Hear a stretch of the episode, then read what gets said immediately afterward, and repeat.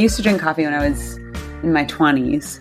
And I remember this one day where I had like a giant one of those press pressed coffee things. I got it at a cafe in the East Village.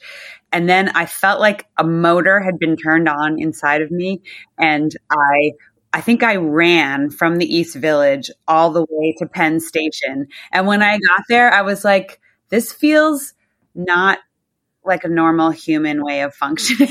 and it well, it was also the East Village, it was across the entire, you know, so it was a lot. and I and I thought, okay, I'm I just I'm going to question it, and then I'd stop drinking it.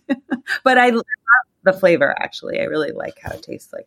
I just didn't drink coffee like for a long time till my mid or late twenties, and I got hooked on it because I'm a I'm a, a journalist is my job job and I was at a conference in uh, Berlin, and I hadn't really traveled to Europe much before that, and I, I, certainly hadn't traveled for work. And there was a like a legit espresso machine in the press center.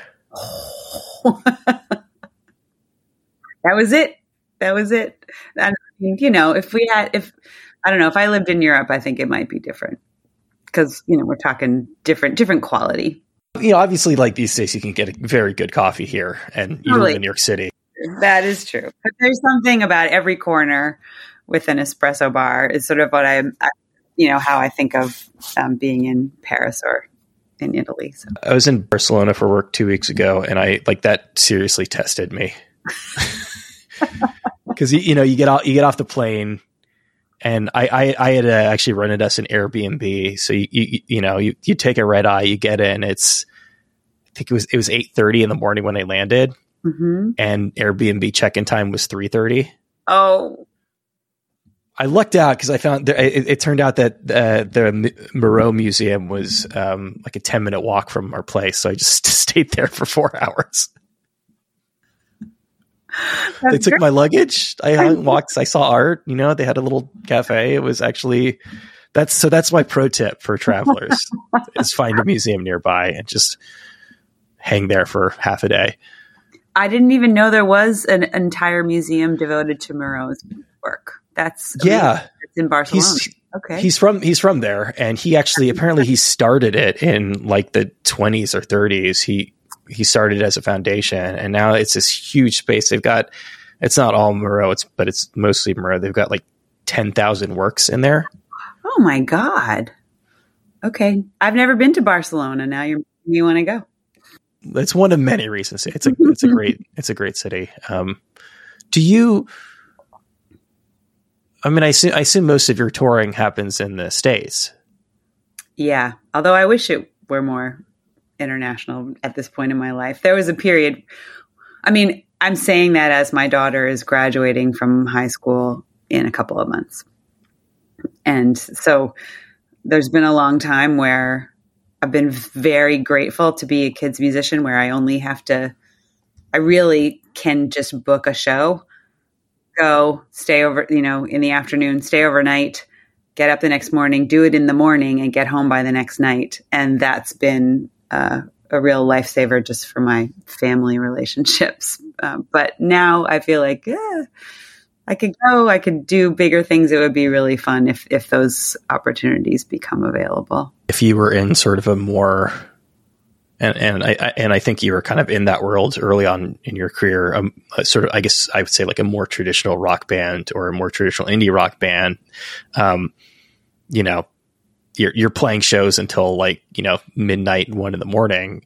And, and, and, if you book a show close enough to where you are, you can just like pop over there and like be back sleep that in your night. bed. Yep. In fact, I'm I'm playing. The, I do have a show in Albany. I have a show in Rahway, New Jersey. Like those shows, I I do. I just like get up that morning early. I drive there, play play. When I we do shows in Tarrytown for uh, for the holidays, and that's you know it's forty minutes or something. So I I get up early that morning and I drive there. I do two shows and I drive home that night. Well, Tarrytown and Albany are very different when it comes to drive times. That's true. I take so I have a place upstate I'm going to go from there to Albany. yeah, Albany's like I, have only been there once. It's it's what like like a five six hour drive. Is oh no no it's two and a half oh. hours from. Oh, is it that? Close? Okay, all right. My I'm from I'm from the West Coast, and my like I've lived here for a very long time. But my you're from Barcelona. I'm from oh, yeah, I'm from the, the West Coast of Spain, the Mediterranean. Nobody knows how far Albany is because they don't go up there, and people in Albany don't know how far away Manhattan is because they don't. well, I mean, I find I find that to be rude. How dare they? I will say that my experience is many people that I speak to. That's true. I was massively overgeneralizing, but it is funny. I mean, also just our places maybe is less than two hours f- from where I live on the Upper West Side, and it's uh, and most m- many of the people that are not from Manhattan originally just don't even, have never been to Manhattan that I may have met up there. So it's you know it's just it is a different culture and and culturally here like if you don't have a place to go to like why would you go anywhere upstate right? So I've only been to Albany. Once. I actually have a friend who lives um, right around there. I, have been there once. I just remember it being very cold this is probably just a bias on my part, but I, you know, I'm like, why wouldn't you go to New York City at least once just to see like what the big deal is? Right. Well, I think a lot of people do, but then of course there, like I said, there's there's certainly many people I've met who haven't. But I, part of that is also just um, myths, I think, about what the city is like, stuff. And there's a lot of wonderful things up there too. So it's sort of like, well, why would we bother? Why would we go? I do. I have to love the snow. I think if you're above a certain age and you lived through a certain time period, then you probably have some very skewed ideas of what of how safe it is in New York City. Right. I think things have changed in both directions a lot over the years. So um, yeah, it's easy to maybe get one idea stuck in a person's head.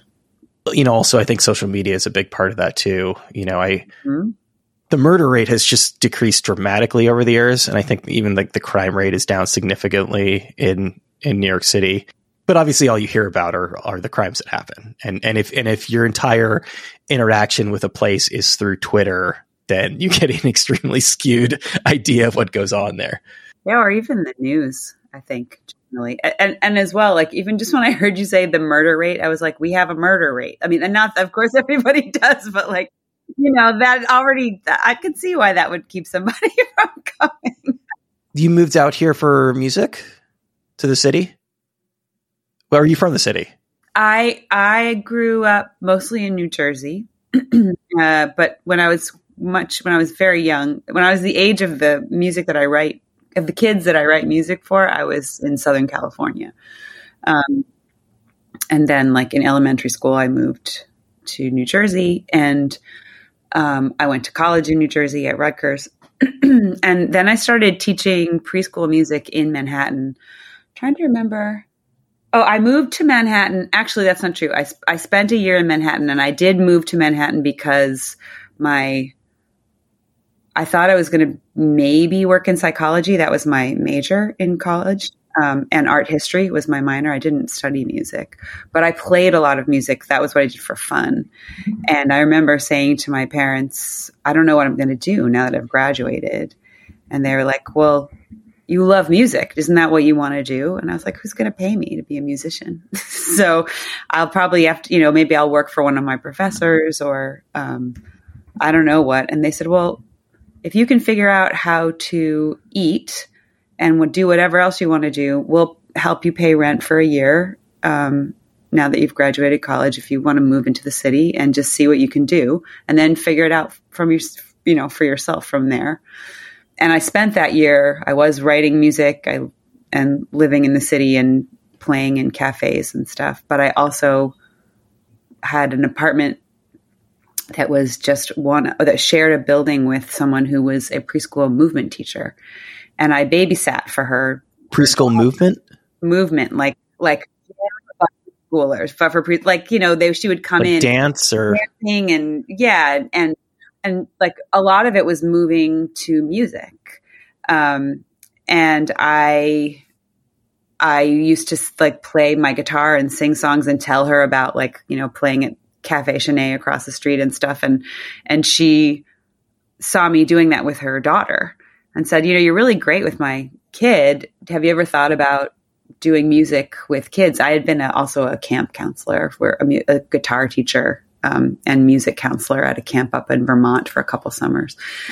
And I said, yeah, you know, that would be fun. I could be, I could come in and do music with the kids. And they had had a very well trained, um, Dalcroze Eurythmics trained music, uh, music teacher for like 10 years at the Rockefeller University Child and Family Center. So it was their like family center for kids, mostly of staff and teachers and uh, at Rockefeller University on the east side. And, uh, so my neighbor Deborah had that job as the movement teacher at that school, and she was like, "My, were they're looking for a new music teacher, and just psst, they want somebody cheap." well, that's the only qualification that I got is in the bag. Well, they're old. The the other teacher left like get and she was getting paid a lot because she was very well qualified and and trained and all these things and I was not. So I came in and was like sure I was a camp counselor. I'll work with these kids. Um, and they took the money and they got a school psychologist and then they paid me you know a sort of a you know it was I thought it was great. I thought what I got paid was way more than like when I was picking up garbage at um, office parks in New Jersey, which was like one of my jobs before that. I moved out here to to write for a living, and just that first time that you're that you get paid, that you can at least semi make a living doing something even tangentially related to what you want to do is huge. It's huge. I mean that I remember the year before that, like sitting in cafes, writing in my journal, trying writing music, and like saying to myself, "Am I a musician? Can I am I, can I call myself a musician?" I I had never like taken voice lessons. I taught myself guitar. I took like, uh, I was taking some lessons at that point actually, uh, but I mostly learned through like a night school class and, and p- looking at books. So, um, I just, I, and finally writing like, I am a musician. I am a musician over and over in a book so that I would believe it, you know? and then then I got the job as the music teacher at this preschool, and I was really terrible, like uh, really bad. The teachers, I think, were like, I can't believe they hired this person. I mean, it's interesting, right? Because because you, I mean, I, I do think that that in a lot of ways, being a count, camp counselor does translate, but it sounds like maybe the music side was the difficulty. No, it was it was age group. So I was a camp counselor. You don't go to sleepaway camp until you're eight. So I worked with eight to fifteen year olds, which was fun and I, you know, I was, I was in some rock bands at the time. And, and when I played in like a cover band, I didn't get home till six in the morning because we were, we would play far away and we played four hour sets. And so I, and I knew all those songs, like I knew all the campfire songs and I could teach kids blowing in the wind and all that kind of stuff to learn guitar. But when I got into a preschool, I literally was like, these human beings speak a completely different language than I speak. I do not remember what it's like to be this age. I do not understand why they're hitting each other. I don't know how to talk to them so that they want to do things. The minute I look at one of them, the other one behind me runs to the other side of the room. Like they're, I just was like completely out of my element. And, um, it took a, it took that whole first year and a lot of listening to those kids and paying attention and like asking questions to figure out how to how to have a an experience with them that felt good for all of us. At least it seemed like it did by the end of the year. so what's the answer to the question of why they they hit each other? Did you ever figure that one out? yeah, they're mad. Oh, okay. Well, that's fair. Get angry about something, you express it with your body and then we teach them to not do that right so um it's not always a, I think it's a great thing to hit it's just like it hurts if you hit another kid so you learn to hit something else that you know hit a pillow looking forward to your next album it's a great thing to hit I mean, I, I, do think that it's helpful to express sure. feelings. It's a relief. Yeah. Well, I'll I'll take it a step further. I don't think it's just a release. I actually think that we that it's necessary. Like it's really necessary to both to either, especially when we're younger, to learn how to express what it is that we're feeling to help identify it, but also to um, to not hold those feelings like in our tissues. And then I and then I think the growing, the learning from that is to move through that to allow the the the, the change of like anger is often built on top of hurt i think. And um, so hurt so people hurt people is what they say. That's what they say. Yeah. And i do i do think that feeling hurt would make me really angry. So i could see how those you know i i think those things are related. And i do think that we learn to build a container for our feelings as we get more emotionally mature, but that there's like there's a level of you know developmental appropriateness that happens as that, that you know you have to pay attention to, and um, so you know I could see okay you're mad about something. You want to like your body is going hey you know? So like what do you do with that energy right? If you completely stop it I think that actually that can be this is to, you know I this is just how I feel, but I think that that you were a psychology major, so you got some background. it's actually more the 20 years of therapy that I was in more than what I learned I think in college, but I do but it didn't hurt. Both of those things were important. At the end of the day, they're basically little balls of id, aren't they? May, well, so that's really interesting too. I think that that's a big part of what's happening, but I also like it is incredible how much intelligence I think and and emotional intelligence and um, and creativity and curiosity and um, just like so I think it just from the moment we're born right? So and I think it's easy to not pay attention to those things if we're not looking. So I really um, yeah I don't know. I feel like I learn so much just by seeing kids. So, so to me, that feels a little reductive to say that they're have emotions and they're, you know, they, they're, they're definitely happening for kids. In, in that, like, I was being a little jokey about that, but I know, but I feel protective. no, I know, and, and and I think that you're right, and this is something that I've thought about a lot. I, I, I don't have children myself, but just through the process of growing up, and, and it really continues to this day that we we get so much beaten out of us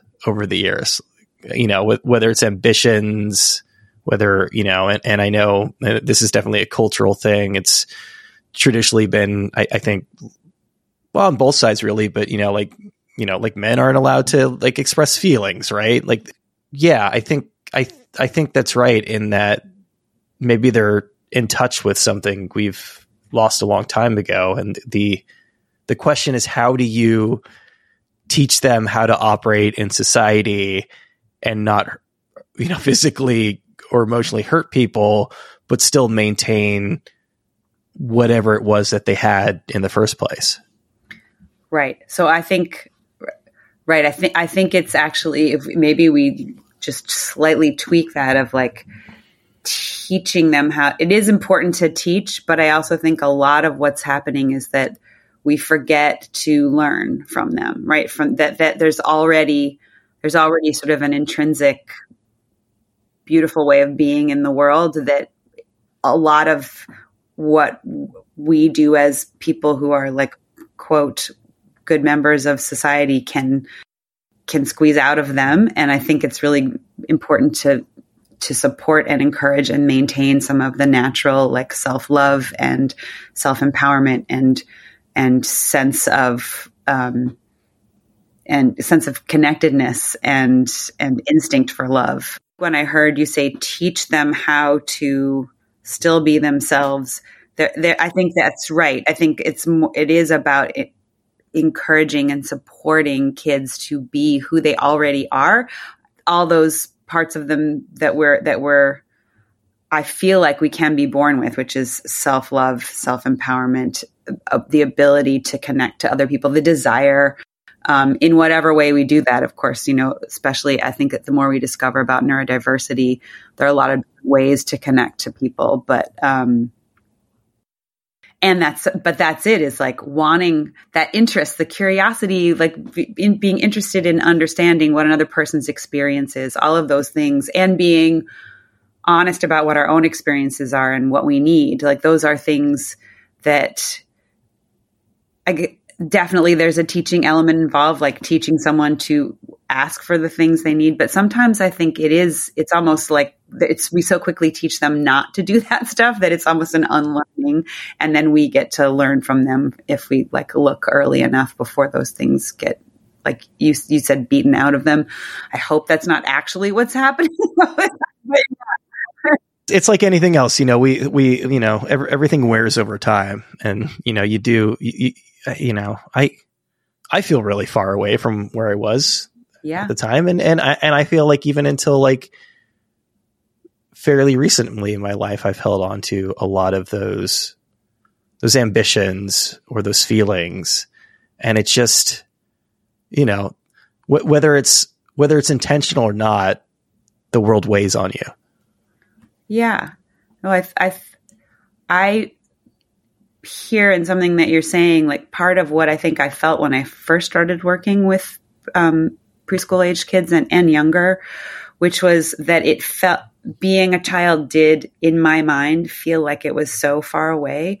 And what has happened for me is like over time, I mean, I don't mean to use a cliche, but really actually noticing and paying attention more to the child part of myself has been also a really great learning process for me just in terms of my own self discovery and i think that and listening to that part of myself um, and I think it, I mean, to me, it makes me feel like I, I am a better person for that.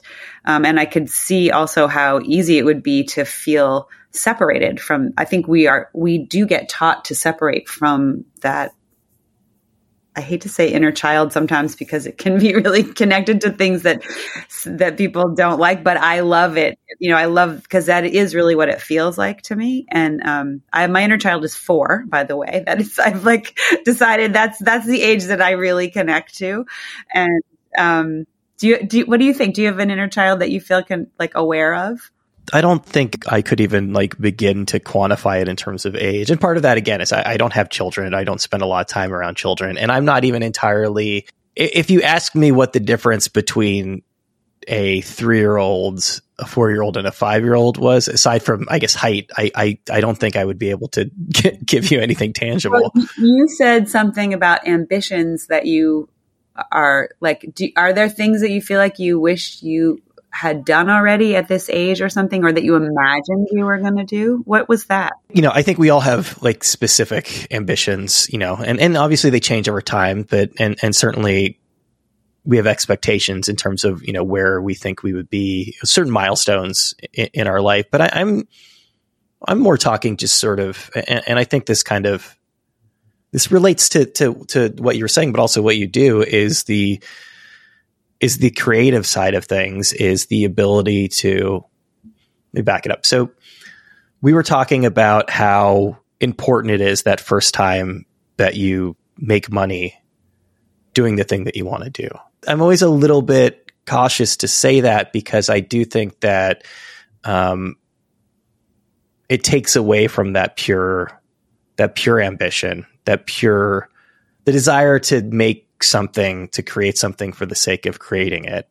Because at a certain point, it's not tenable for most people in the real world to do that. You know, you, you know, and, and, and it sounds like your career didn't go exactly like you expected it to go, but I don't want to use the word lucky, but uh, but you are. You're one of the lucky few. You know, a, a, a, small percentage of musicians who's able to actually make a living, you know, writing and performing music. Oh, I do feel lucky in that way. I feel like I have a lot of reasons. There are reasons why I think I am where I am, but I think that some of it also had to do with luck and timing and and a lot of hard work. But uh, you know, I, but you're right. That is, and that's true. That's exactly how I felt when I got out of college. I was like, how am I ever going to make money doing music? It's very funny to hear you retell that story, and I, I, I I'm sure you're at least subconsciously aware of how atypical I interview a lot of musicians. Your conversation with your parents was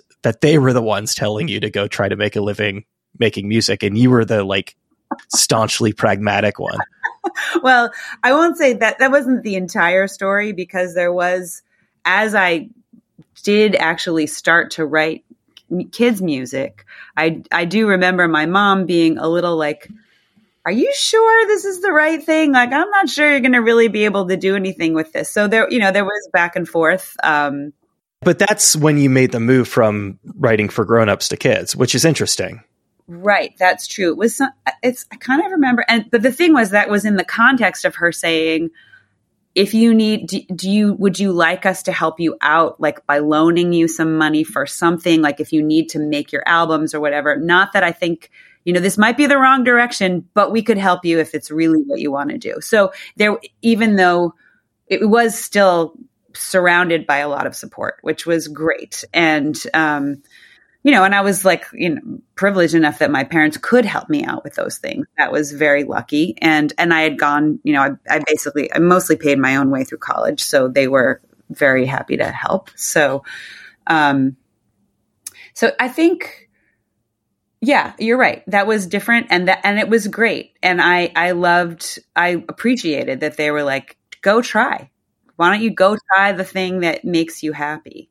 and and like you said it was a surprise like i didn't know that the thing would make that would make me happy was writing music for kids but i think and i've really come to be aware of how i was really writing a lot of those songs for myself and for what i you know who i was when i was a kid and and imagining like oh I kind of wish I had a song like this. I wish I had something, a song that made me feel this way, um, musically or content wise or rhythmically or whatever. I think that that is sort of distilled the purest element of the creative process is making a thing that you don't see in the world that you want to exist. Right, right, right. I think that's, I think that was a lot. That was absolutely everything because part of it was also completely practical that I was teaching music to preschoolers and could not find music that did what I needed it to do in that room. And when I went, I actually went and observed my predecessor and I just saw her like she had a, she sat at the piano. I had a guitar and could run around after the kids. She sat in one place. She played that piano and she had three year olds doing everything she asked them to do sitting, getting up, galloping around, singing, clapping their hands. Afterwards, I was like, You are a magician. How did you do that? And she said, Stop talking to them. Just put it all in the music and you'll be fine. And that was where, when I was like, Oh, I need to find songs that help the kids do the things that I'm trying to get them to do with their bodies, with each other, with, you know, and, and I had a really hard time finding that music. And then I thought, oh my God, I write songs. I could just write one. so, you know, that, that was a, a real light bulb moment. You said it took time and understandably time to figure out that writing music for kids made you happy. Did, did writing music for grown-ups make you happy? It was yes and no. I mean, I don't know if I didn't always feel happy. It made me feel, it made me feel a lot of things. Not always happy.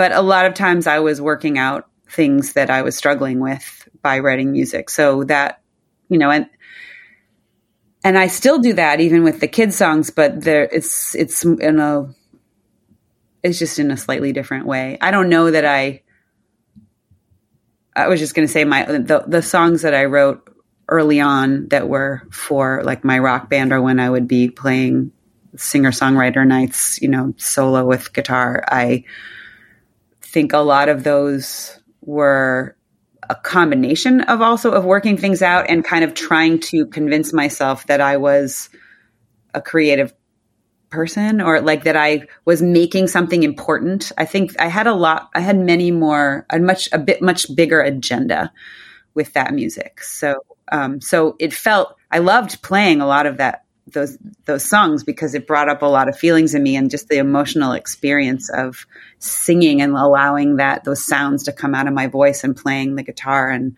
feeling all of that at once felt really good.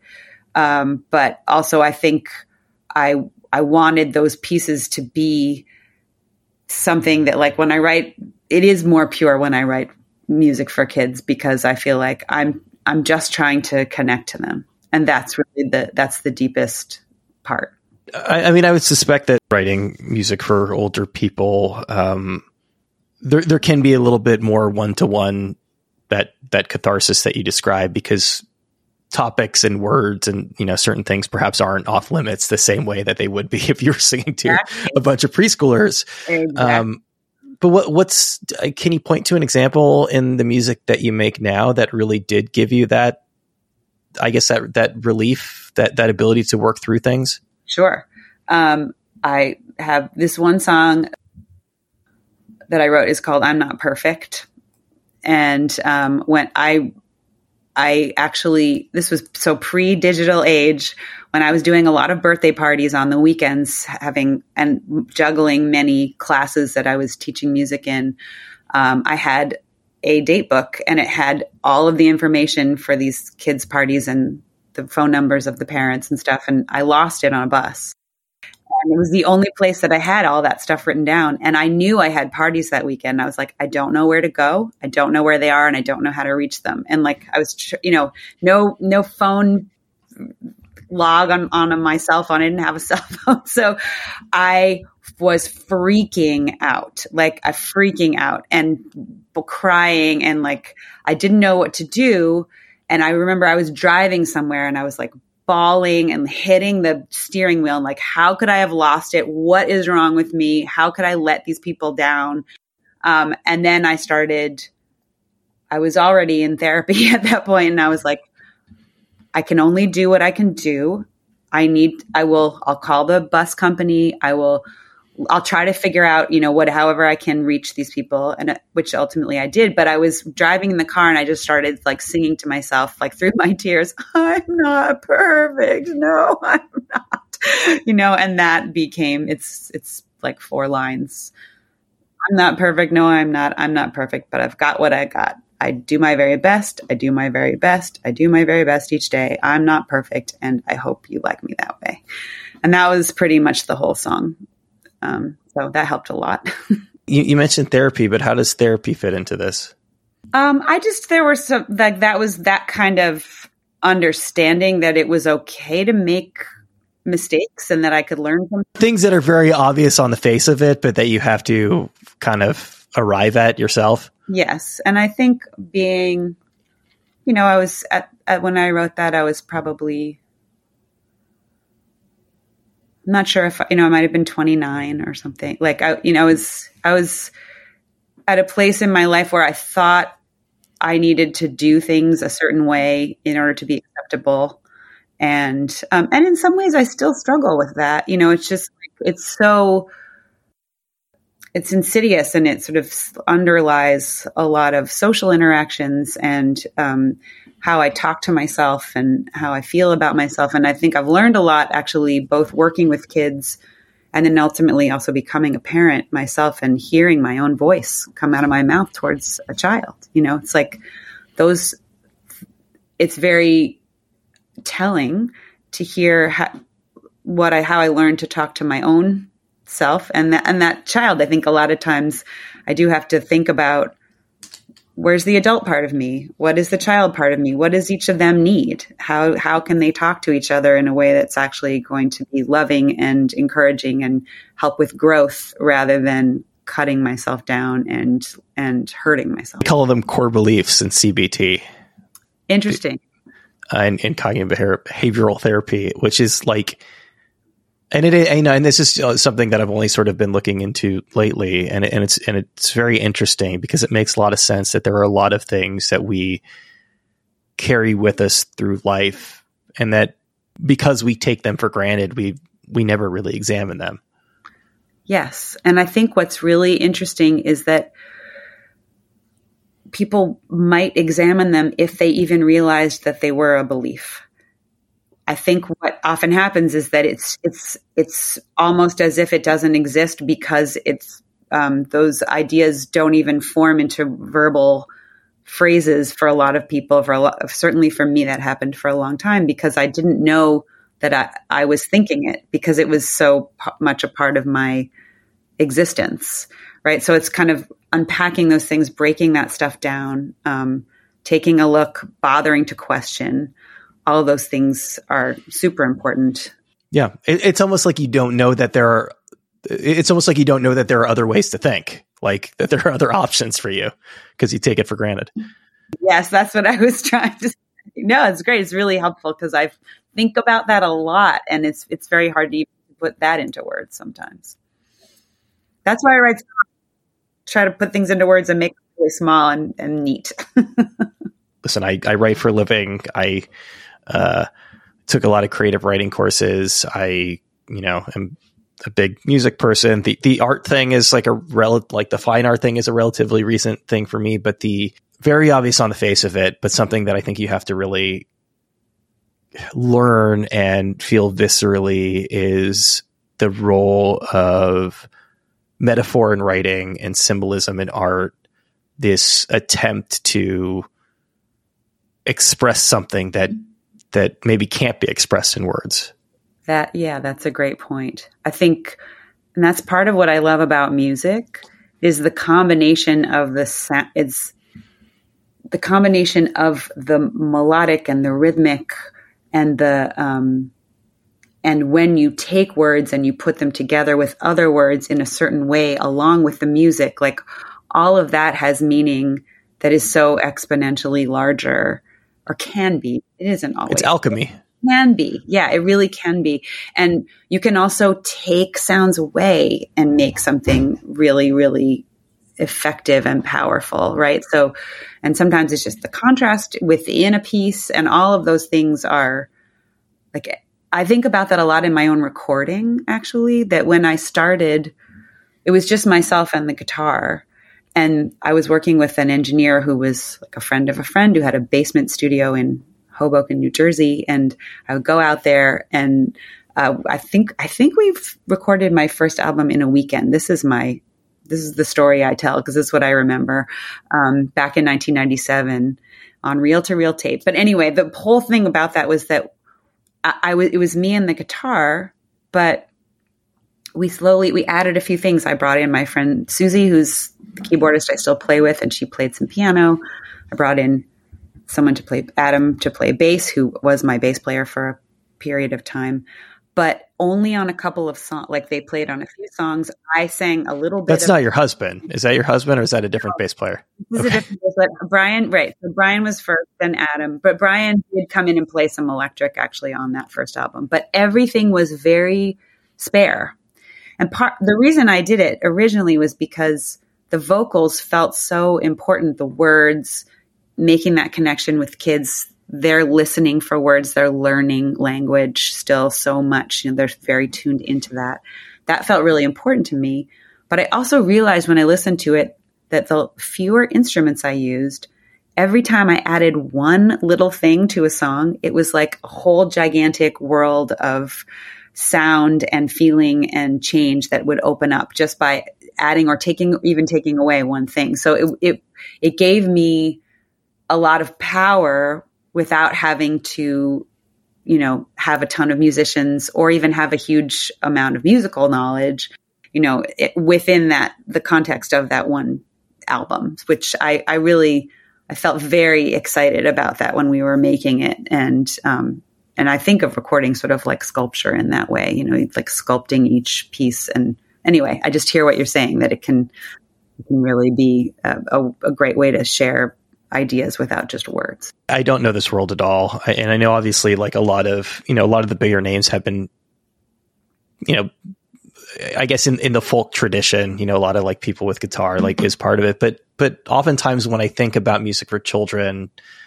I think about these things that are like that are big and brash and that have a lot of instrumentation and that almost almost kind of overwhelm the senses. Yeah, yeah, yeah, yeah. No, totally. I mean, and I do think there are sort of different schools of thought about what is okay and um, and what what kids like. You know that, and some of it is to try to is sort of a marketing more like everything is colorful um, and over the top, and some is everything is really spare. I I feel like I've I hope that I'm kind of a little bit riding the in between line of that. Certain, since my first album, later on, I when I actually sort of established more of a band and added a drummer, Um, you know, the, the the more recent albums have more full band pieces on them, but I do still try to kind of live by that sense of just remembering how important it is to to keep things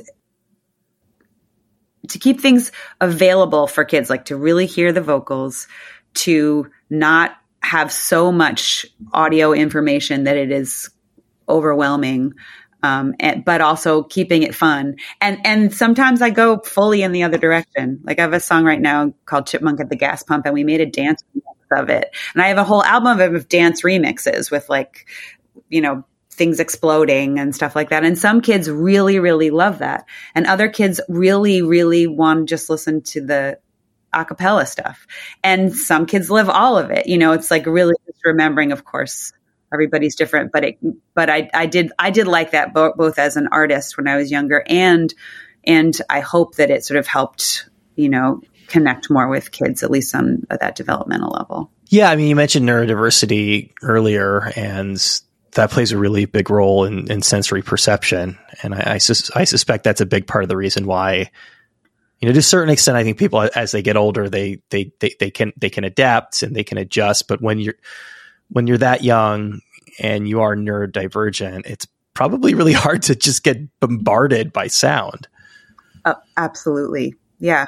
And you know what's funny is I think, hold on one second, I swallowed my water the wrong way.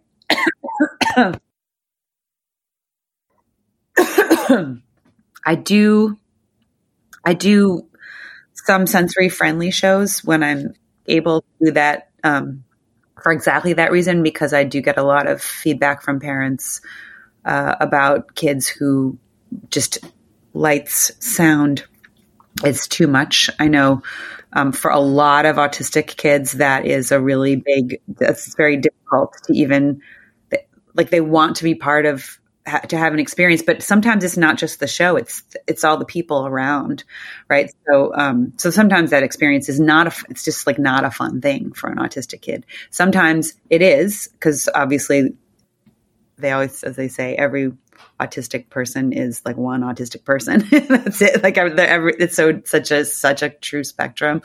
But um i do like having that opportunity for I mean, there, and there are lots of sensory processing um, different kinds of you know difficulties that kids can have. So so i like having those shows available. But you know and then there are also there are a lot of kids actually who have those kinds of um, experiences who come to the regular show. It's not you know it I think it all depends, but it can be, yes, I think it can be very overwhelming sometimes. So it's nice to have that opportunity to create something that also just hopefully connects through the words and through the simplicity of the arrangement. These are all things that you really have to pick up over mm. time. I mean, and, and partially because uh, obviously the, the science has evolved a lot. And, and, you know, when, when we were younger, it just wasn't diagnosed um, unless you were, you know, at a certain point on the spectrum. But, but you really do have to learn as you go. I, I, I would imagine in, this period that you're describing when you were recording your first record, I mean, there's no, I, I would assume at least there, there's there's no rule book, right? I mean, you really do have to figure out how you can operate in that world, and you're, and and and that's like a big first step from just playing to children in a room to deciding I'm going to record this thing and just sort of you know let it go where it goes. Right. So that is absolutely true. I re- I mean I think that may have changed somewhat over the years, but at the time I remember thinking I I recorded my first album really just to sell to the parents of the kids that I was working with. And because I was singing songs with them that I had written or I mean, I sometimes feel like I wrote it with them. Like I would say, "What do you want to sing about?" and they would tell me and then I would sort of try to make stuff up and just adjust it as I watched them responding. And those songs, the parents said, well, my kid's coming home singing a song about dinosaurs and I don't know it. So I thought, okay, I'm going to record these. And actually, I, I, one of, at one of my jobs, um, my boss there said, I really want you to record this, these songs because we're getting the same questions that you are.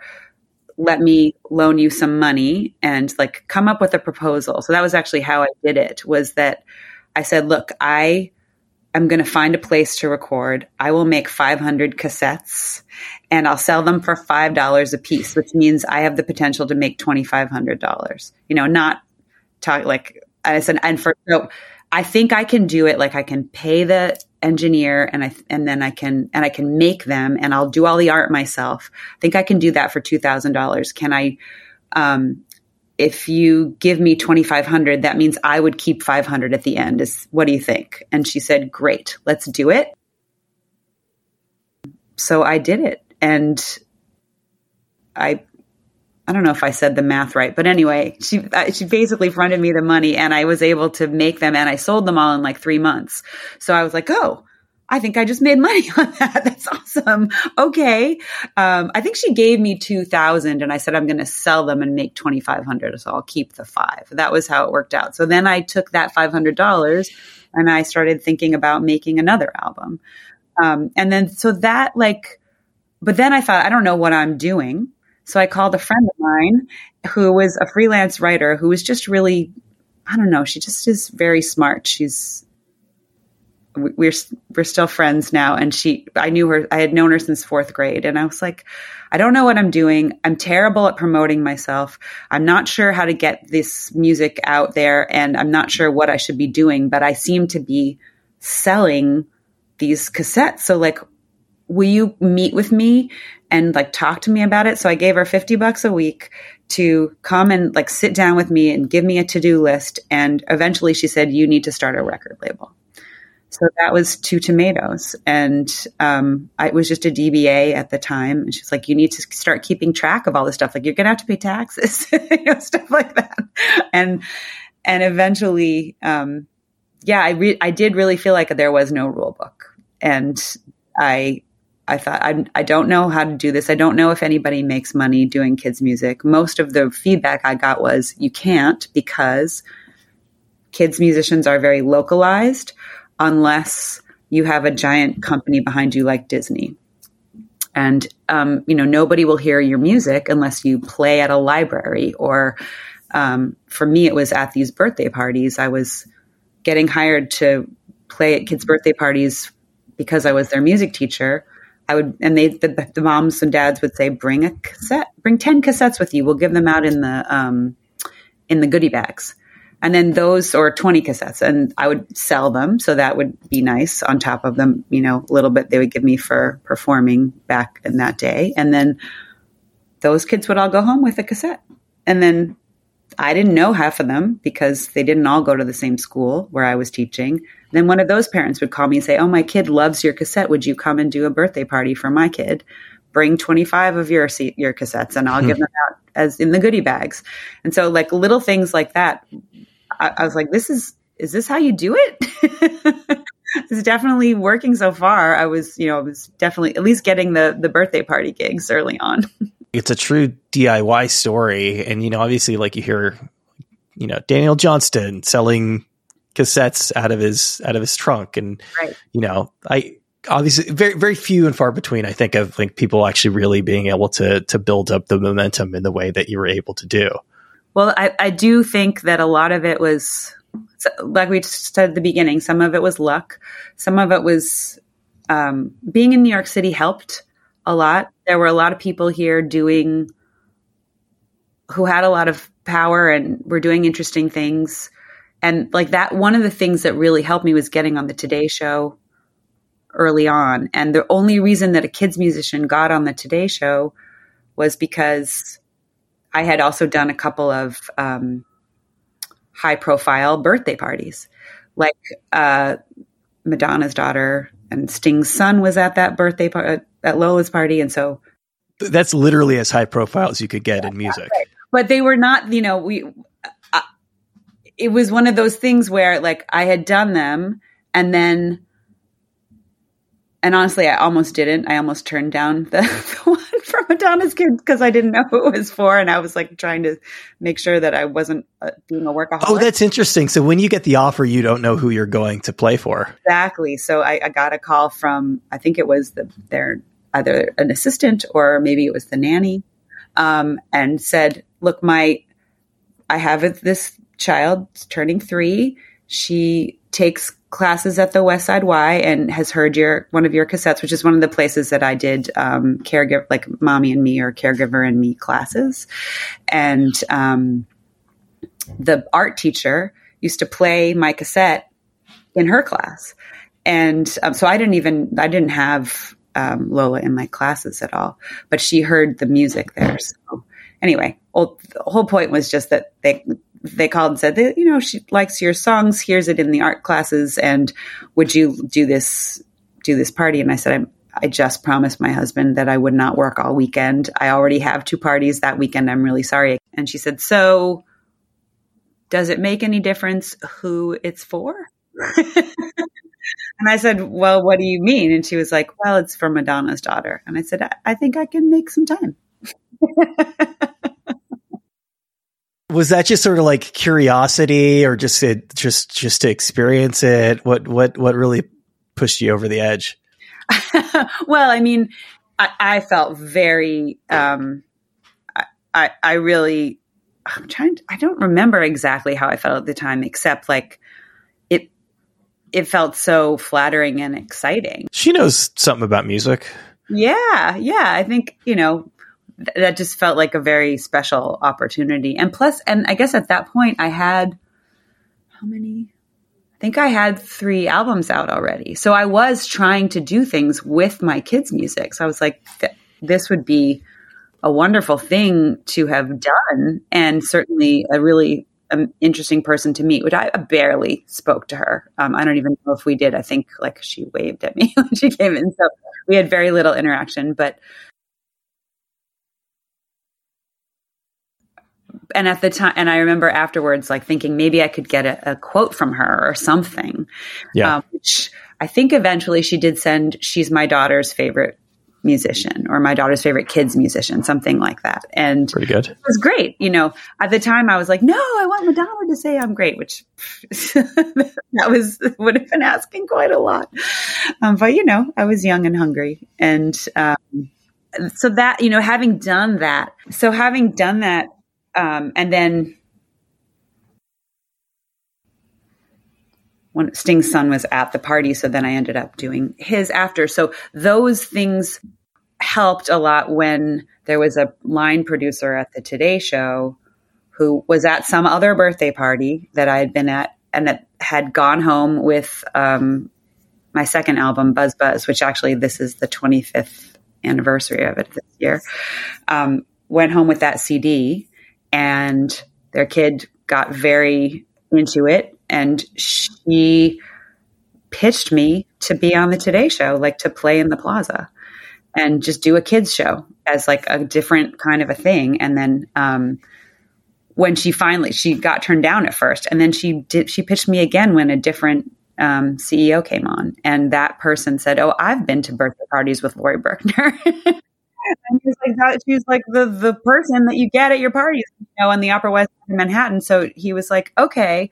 what would you know what kind of a story would we do so then i when i said you know i had done these birthday parties suddenly it was like oh we have kind of an interesting angle as a bio i, I had gotten myself a publicist at that point um, and actually that was how i i think that's how i got the publicist i said she was like your music is really good. I don't, I don't know, know exactly what I'd write about what has happened. I was like, well, I did these parties. She was like, okay, I'm in. And then she got People magazine to write something about me pretty quickly after that. So that was like, I think that was the first, like beyond, you know, local Upper West Side news. That was the first um, national, like I don't is People Magazine International. Anyway, it was the first not local publication that wrote about me. So, you know, that I'd been in People, then the Today Show was sort of interesting. So it was, you know, those things build, they build on themselves. I think Publishers Weekly, there was a, a wonderful um, reviewer there who also just like listened to my cassette and was willing to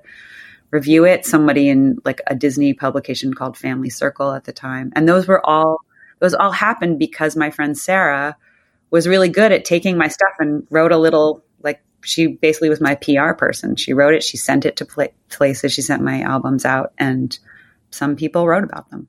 you can't dwell on this too much because it'll drive you nuts, but it is that sort of sliding doors thing of if I had turned down that party, then my life would be probably pretty dramatically different. Interesting. Yeah, there are a lot of things like that. And certainly there are things in my life that I have turned down that I think, oh, maybe I would, maybe my life would be like better in some ways um, and certainly worse in some others for other things that happened over the years. But um, yeah, that was a very, and, and luck too, right? I was, I happened to work in Manhattan. I was the music person at um, you know, who, and my cassette was in that classroom when her kid was going there. And it was just like, you never know.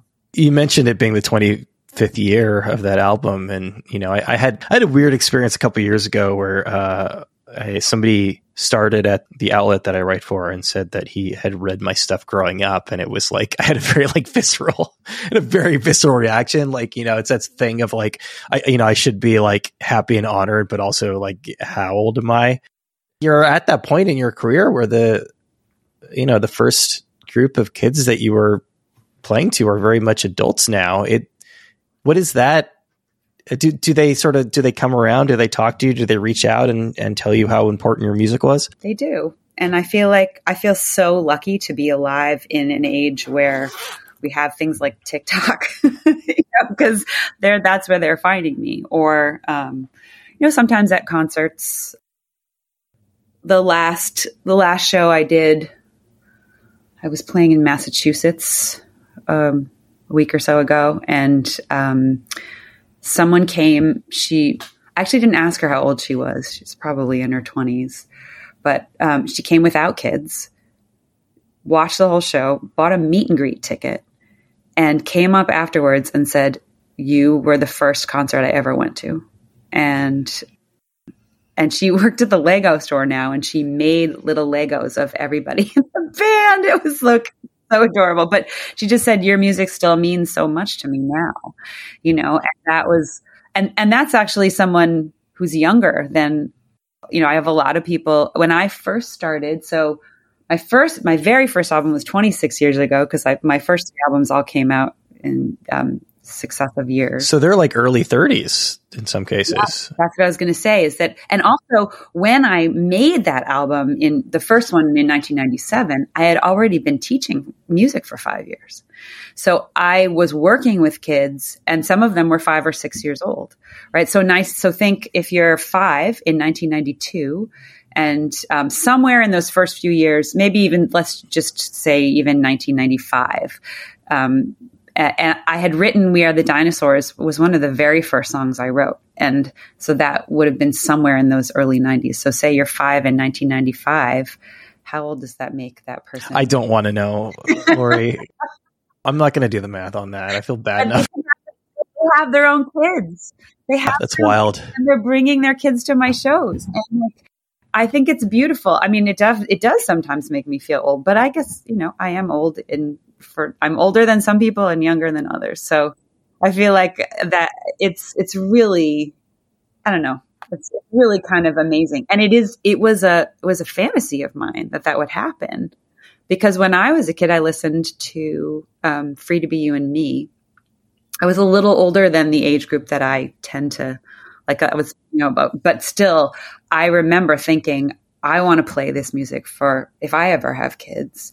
Like that I had that feeling about that recording. Um, and just it is such an honor. Like I just I'm overwhelmed by that honor actually that somebody would say, I grew up listening to your music and I remembered it and I care enough to want to share it with my own children is like there's really nothing better than that. I was sitting in my garden when I saw a bumblebee. He said his name was Oscar, and he went buzz, buzz, buzz, buzz, buzz, buzz, buzz, buzz, buzz, buzz, buzz.